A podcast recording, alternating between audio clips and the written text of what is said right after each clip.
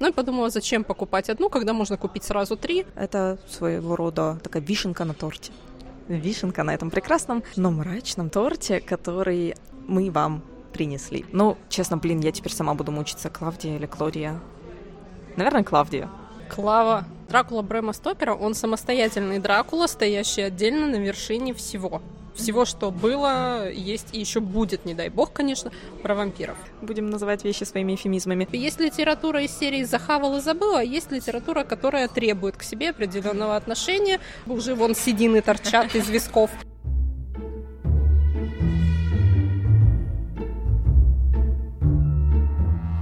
Друзья, всем привет! Добро пожаловать в очередной мини-эпизод подкаста «Стивен книг». И сегодня мы продолжаем говорить о книгах, о литературе о всяких э, измах э, типа марксизма, феминизма, структурализма. И сегодня речь пойдет о вампиризме.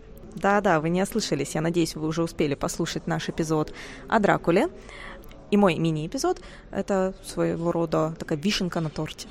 Вишенка на этом прекрасном но мрачном. Но мрачном, да, спасибо, Ксюша, торте, который мы вам принесли.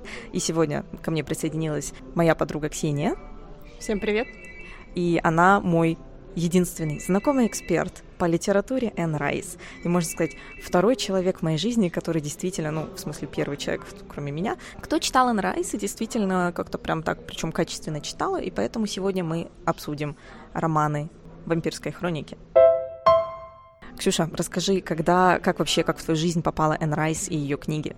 Сложно вспомнить, когда конкретно. Примерно могу сказать, что первые книги у меня начали появляться, когда я в курсе на первом училась, то есть это далекий лохматый 2008-2009 год, где-то там. Я помню этот первый заход, и я купила сразу три книги Энн Райс. А на самом деле Энн Райс появилась случайно. Началось все с интервью с вампиром, конечно. С кем еще? Не со мной же, с вампиром. А, да, то есть я видела этот фильм неоднократно, причем все, что я люблю мрачное, оно все у меня из детства. Не то чтобы тяжелое детство, деревянные игрушки, а именно то, что все вот такое мрачное, нуарное в стиле декаданса и прочего упадка, оно все почему-то шло из детства. Просто вспомнилось в подростковом возрасте. И я в очередной раз пересматривая фильм, я где-то прочитала, что это экранизация книги, решила эту книгу найти. Ну и подумала, зачем покупать одну, когда можно купить сразу три. И так ко, ко мне попало интервью с вампиром, собственно, Пандора и я сейчас совру, но по-моему, вампир Листат. Да, Насколько я помню, что вот три одинаковые они у меня стоят, вот, скорее всего, они три у меня и были. И, ну, все, начался запой по книгам Энрайс, собственно. Вот так благодаря Тому Крузу, Брэду Питу и маленькой-маленькой Кирстен Данст мы пришли в мир литературы о вампирах. Вот, мы с Ксюшей выросли в одном дворе, и я прям помню, то есть я проходила, можно сказать, ощущение, что вместе с тобой эти шаги. На самом деле, я как любитель ведьм в первую очередь читала, больше всего мне понравилась трилогия как я на тот момент ее читала, как трилогию «Мейферские ведьмы». То есть это такая история о ведьмах из э, Нового Орлеана, о разных поколениях. И там есть, по-моему, четвертая книга, о которой мне кто-то из на просторах Букстаграма рассказывал. Но я не... Мне кажется, последнюю книгу я как раз не читала. Но вот первые три я впечатлилась как никогда. У, у, у. Вот, на самом деле у Ксюши здесь сейчас с собой такой томик нехилый. Да, и это именно тот томик, который я читала, и в нем действительно четыре части. То есть вот как-то я, значит, прочитала четыре, не осознавая. Да, значит, я все-таки дочитала эту историю. Фух, прекрасно. Я рада, что не придется к ней возвращаться, на самом деле, а то это гештальт был не закрыт и мучил меня по ночам. К слову, о мучениях по ночам. И вернемся к листату главному герою истории о вампирах. Эм, вообще, о чем эта трилогия примерно так в общих чертах можешь рассказать? Ну, смотри, интервью с вампиром, а, если его так разбирать, честно говоря, я просто сейчас не помню, была ли книга про Луи отдельно, вампир Луи или что-то такое. Как-то она ни разу мне не попадала, что очень странно, хотя, казалось бы, можно... Ну, в принципе, интервью с вампиром от его лица, поэтому это в скобочках подписываем «Вампир Луи». Немножко так отдаляясь скажу, что когда я смотрела и, в принципе, читала даже интервью, я была полностью на стороне Луи. То есть он показывал Листата таким достаточно своеобразным персонажем, в чем-то нарциссизм, в чем-то постоянная жажда вот этого кутежа и прочего из серии насколько это возможно для вампира Live Fast, Die Young. Ну, в принципе, они, по, по сути, они все Die Young выполнили. Да. Насчет Live Fast тоже плюс-минус.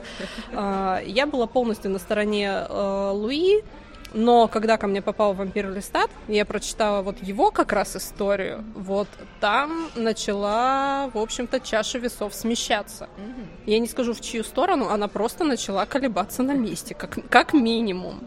Потом ко мне еще попал вампир Арман. Ну, надо же было про Бандераса прочитать, ну да. как же.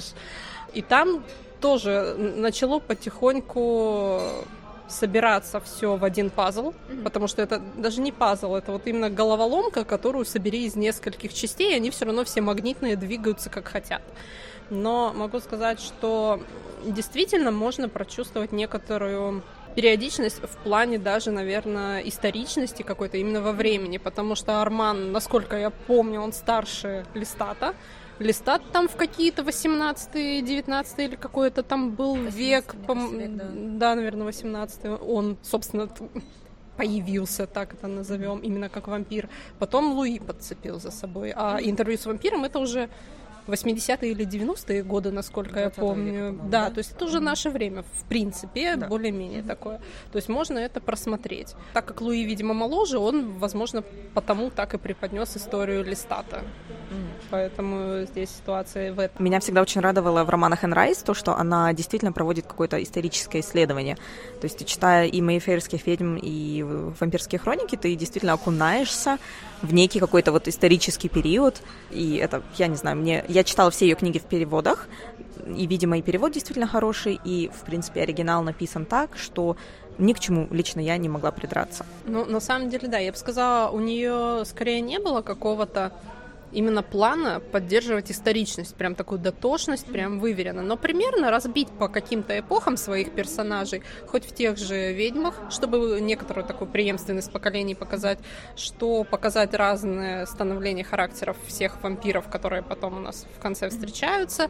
Ну, это что-то в этом есть. То есть, скорее всего, работа-то была проделана, но не, не так прям, чтобы досконально она э, смотрела так вот, что происходило в 1762 году э, вот здесь, вот, вот в этой локации. Нет. Но, но примерно надо понимать, чтобы, ну, просто это не выглядело глупо. А мы все равно, как правило, когда когда люди читают такие книжки, они не Донцову вчера читали. То есть люди Скорее достаточно всего, да. образованные, и какие-никакие знания по истории остались. То есть можно понять, что тебе не наврали про то, что мамонты ходили по земле где-то там в Новом Орлеане еще да. вчера.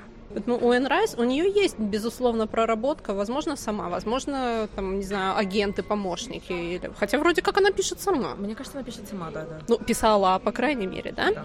А, вот, поэтому она, конечно, работу проделывала, но если ты пишешь э, книгу, и тебе нужно именно вот показать эту какую-то временную ленту, mm-hmm. то хочешь не хочешь, а хоть с чем-то, хоть с какими-то максимально краткими источниками, но свериться надо. Да. Поэтому работа проделана, что, собственно, и позволяет в чем-то перенестись маленько, приблизительно в ту эпоху. Все равно у каждого она в голове выглядит по-своему, но примерно понимаешь, что тебя там может ждать. Да, то есть каких-то яростных анахронизмов, типа пластиковых бутылок в лавре Водолазкина, там не наблюдается. То есть все очень так классически и продумано.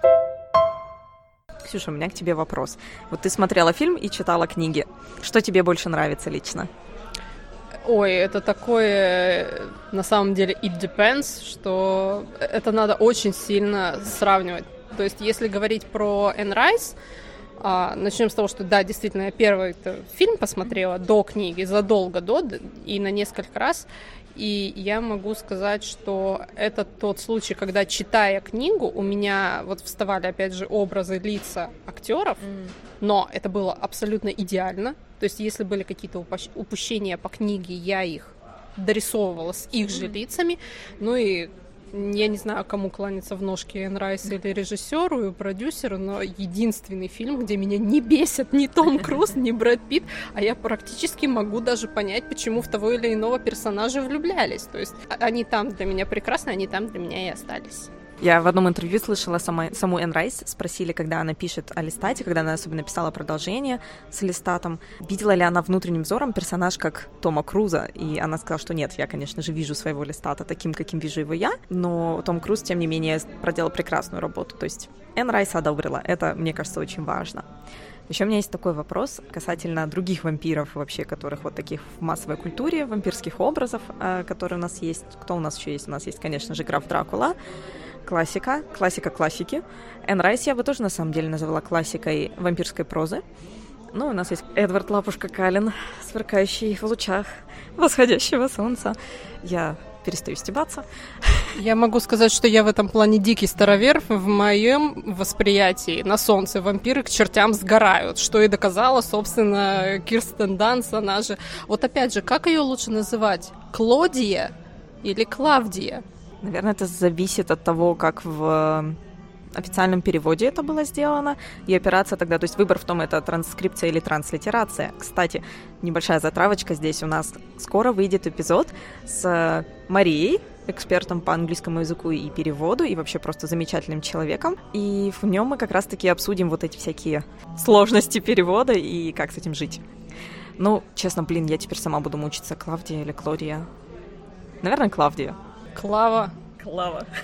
Ну тогда, нет, тогда можно, да, объяснить, почему у нее был такой достаточно вредный характер. Клодия это вот именно новый Орлеан, легкая утонченность, которая тоже была ей присуща. Я назову этот эпизод про Клаву. И Тома Круза. И Тома Круза, да. По поводу Дракулы, мы же не можем в разговоре о вампирах обойти эту проминентную фигуру. Ты же читала наверняка Дракулу Брэма Стокера. Какие впечатления, какие, какая может быть разница есть, чего могут читатели ожидать, я не знаю, выбирая между двумя вот этими вампирскими, как сказать, линиями. Ну, смотри, это не совсем линии. Дракула Брэма Стокера, он самостоятельный Дракула, стоящий отдельно на вершине всего. Всего, что было, есть и еще будет, не дай бог, конечно, про вампиров.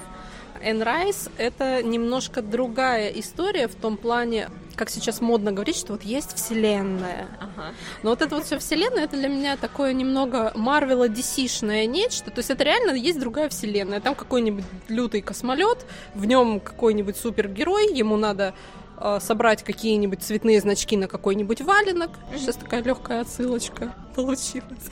Вот. И они где-то там что-то делают. Именно что у Энн Райс, у нее мир у нее вампирские хроники. При слове хроника у тебя не вселенная сразу как ассоциация, а какой-то, ну, манускрипт, свиток, еще что-то, архивы, что-то немного древнее, пахнущее пылью пускай, но могущественное и внушительное, как минимум. Поэтому я бы сказала, вот есть пирамида всего вампирского, на вершине чего стоит Дракула Брэма Стокера, а вокруг этого, как вот Луна вокруг Земли, должен курсировать весь этот цикл и мир Энн Райс именно в плане вампирских хроник, поскольку у нее еще много чего не вампирских хроник было. А, скажем так, Дракула Брэма Стокера максимально каноничен вампирские хроники Энн Райс, они уже легкие допущения именно в плане эпох они делают, но все равно каноны остаются. То есть, если mm-hmm. сравнивать с э, небезызвестной сагой, я еще раз говорю, нет, вампир должен, ну окей, ладно, прошло много веков, пускай он не плюется кровью от вида креста, mm-hmm. и осиновый кол его только повредит, а не убьет, но солнце и какие-то прочие моменты, они должны вызывать дискомфорт, а не посмотрите, я намазался офигенным хайлайтером. Да-да. Эту сагу мы уже обсудили в эпизоде о не очень хороших книгах, скажем так, будем называть вещи своими эфемизмами. Там вы можете вернуться наш девятый эпизод и послушать еще про это все. Ну и, Ксюш, последний вопрос про вампиров, Энрайс, про, ну, разве может быть вообще последний вопрос в этой теме на самом деле? Что еще можешь посоветовать мне, например, как человеку, который кроме вот трех вышеперечисленных вампирских историй мало чего читал. Что еще, вот если мне нравится такая литература, что еще может мне понравиться?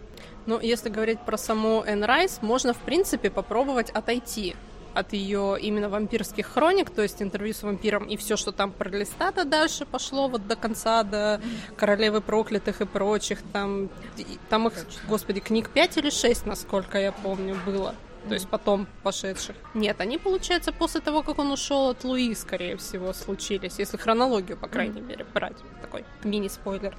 Вот. Я еще у нее читала «Скрипка», и «Плач к небесам». «Плач к небесам» дался несколько труднее, потому что ну, там просто была тема, немножко меня не затрагивающая. «Плач к небесам» — это итальянская такая история про мальчиков, кастратов, которые поют. Ага. То есть как добивались такого звенящего голоса. ангельского голоса, логично. И язык у Энрайс, он не муторный, он именно очень описательный, очень размышлительный, если это можно так сказать. То есть ты действительно впитываешь mm-hmm. состояние героя, его мысли и обстановку, можно сказать. Немного сложно перенести себя на несколько веков в Италию и прочувствовать, скажем так, восторг мастера, который находит мальчика, который обалденно поет, просто у него ангельский голос, и он понимает, через что мальчику надо пройти. И мальчик, которому нравится петь, он любит петь, но он не понимает того, что с ним произошло потом, и так далее, и так далее. Вот там было немного сложновато, но я дочитала, потому что надо было дочитать. Скрипка очень напоминает мне кажется, есть какая-то в ней параллель на самом деле с началом мейферских ведьм. Mm-hmm. То есть тоже, что что-то такое из воспоминаний героини начинает появляться. Легкий галлюциногенный эффект, легкая мрачность вечернего дождливого Лондона и скрипочка на улице для затравки. Звучит хорошо. Вперед! Вперед! Продано. Вот. Из таких э, не Энрайс но подобных уже нет на самом деле. Можно поискать подобных авторов в плане характера того, как они преподносят свои произведения, свои истории, но вот именно вампирская, по-моему, никто просто не замахнулся на Энрайс, потом она немножко перестала писать, появилась сага вот эта, и, и сейчас появилась просто, можно посмотреть в книжных на одни и те же примерно, якобы под средневековье, там какая-нибудь печальная дева в платье, какой-нибудь длинноволосый юноша с горящим взором, сразу понятно примерно про что книга. Они либо в какой-нибудь академии, либо кто-нибудь внезапно что-нибудь стал вампиром, бла-бла-бла. И ты просто смотришь, а я пойду вот эту ленту 90 лохматого года пересмотрю, хоть меня и бесит Круз, и, и ну я пересмотрю.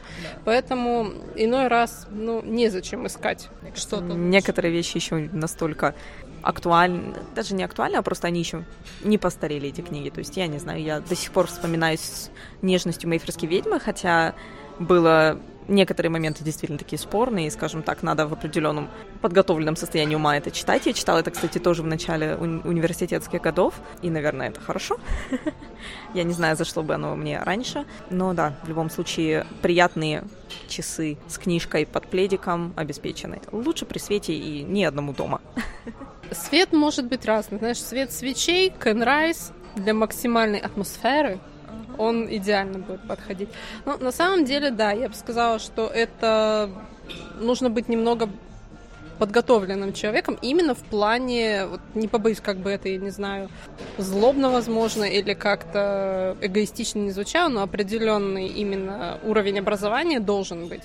То есть зависание в телефончиках и еще там на ютубчике, оно несопоставимо с этим. Это действительно будет, а что это за муть, а почему mm-hmm. так скучно, а, где, а почему они вот так-то сказали, и что это за бред. Да. То есть тут даже не спасет э, сносочка к тому, что хе-хей, это было в 16-м лохматом веке, допустим. Да. Сделай снисхождение для этого момента. Поэтому, ну, литература, она так и делится, в принципе. Есть литература из серии «Захавал и забыл», а есть литература, которая требует к себе определенного отношения, определенной подготовки. Честно скажу, я до сих пор доктора Живаго, например, не могу осилить. Не я тоже нет. Вот не знаю вообще, когда я до него дорасту. До Достоевского я еще пока не доросла, а мне как бы уже вон седины торчат из висков. Хотя все остальное вроде есть. Поэтому да, здесь такой момент, что, пожалуй, если интересно какое-то альтернативное видение вампиров или наоборот каноничное, вот именно вампиров не вурдалаков вот этих вот диких, которые лохматое существо да, бегает да, да. и жрет коров, ну или пастухов, кто попадется, то тогда да, тогда стоит заглянуть, потому что это своего рода классика. Как тот же Кинг это своего рода классика, там, я не знаю, Диккенс это тоже классика. Классика бывает разной. Конечно. Подготовки она требует тоже разной. Разной, безусловно. О, слушай, мне тут пришел в голову совсем последний вопрос. Листат или Луи? Из книги или из фильма? Туше. А, из фильма. Как ответил бы на это Листат, я предоставлю тебе выбор, которого не было у меня. Ага, Отличный ответ. Ну, как видите, прошло почти 10 лет с того момента, как мы с Ксюшей читали эти книги.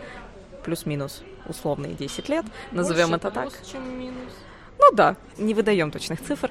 И тем не менее книги актуальны, о них интересно говорить. Американская писательница Энн Райс, классика вампирской прозы, и чем-то даже может быть поэзией, потому что язык у нее довольно-таки изящный и поэтичный, на мой взгляд, по крайней мере. По моим воспоминаниям, скажем так, давно не перечитывала, но теперь точно возьмусь за, наверное, за вампира Армана, честно признаться, потому что, кажется, я читала, но абсолютно ничего не помню. Вот. Всем спасибо, что вы нас слушали. Делитесь своими впечатлениями и комментариями, потому что мы, конечно же, не все обсудили. Там есть еще столько много вопросов. Это, например, откровенные сцены и вообще репрезентация сексуальности в ее романах, религия, потому что сама Энн Райс, она, в общем-то, она вышла из католической церкви, но тем не менее остается верующим человеком такой христианской направленности, но тем не менее пишущей о вампирах, которые для людей, живущих в подобной религии, как бы в целом, ну, кажутся не очень допустимым персонажем, да, но тем не менее она пишет о них за поем огромными сериями, и все это безумно интересно, и, в общем, делитесь своими впечатлениями, а, что вам понравилось или, может быть, не понравилось, расскажите, смотрели ли вы фильм, и спасибо, Ксюша, тебе, что ты ко мне сегодня присоединилась. Спасибо тебе, что ты приехала на родину сегодня. Все ради интервью о вампире Листате. Всем спасибо и до следующего раза. Всем пока. Всем пока.